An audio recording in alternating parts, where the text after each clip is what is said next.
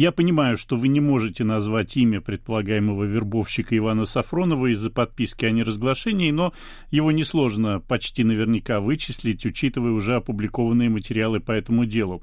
Как реагировали Иван и вы, как его адвокат, когда вам это имя все-таки назвали после нескольких месяцев следствия? ну, наконец нам, так сказать, стало более-менее понятно хотя бы о ком идет речь, да, о ком в обвинении идет речь, когда говорят о том, что вот какой-то представитель чешской разведки завербовал в 2012 году Ивана Сафронова, а в 2017 году получил от него какие-то секретные сведения. Иван, в общем, отнесся к этому вполне нормально. Для него стало удивлением, почему его знакомого называют шпионом каким-то.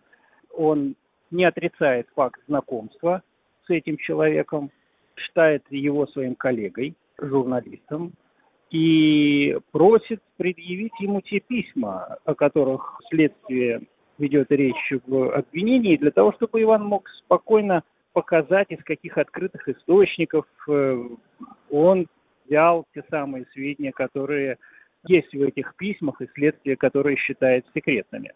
Но следствие вот продолжает скрывать их.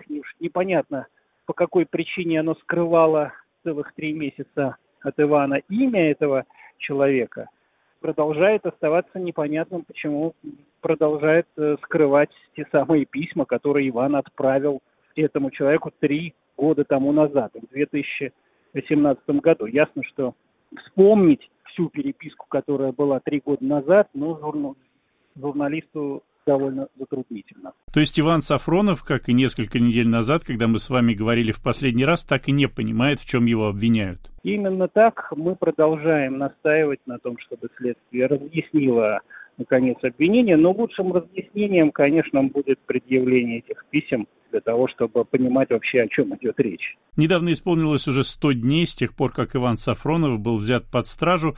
А как он сейчас себя чувствует и физически, и морально? Ну, разумеется, Лефортово это не санаторий. Человек, который не признает себя виновным и даже не понимает, э, в чем его обвиняют, не может как бы чувствовать себя нормально.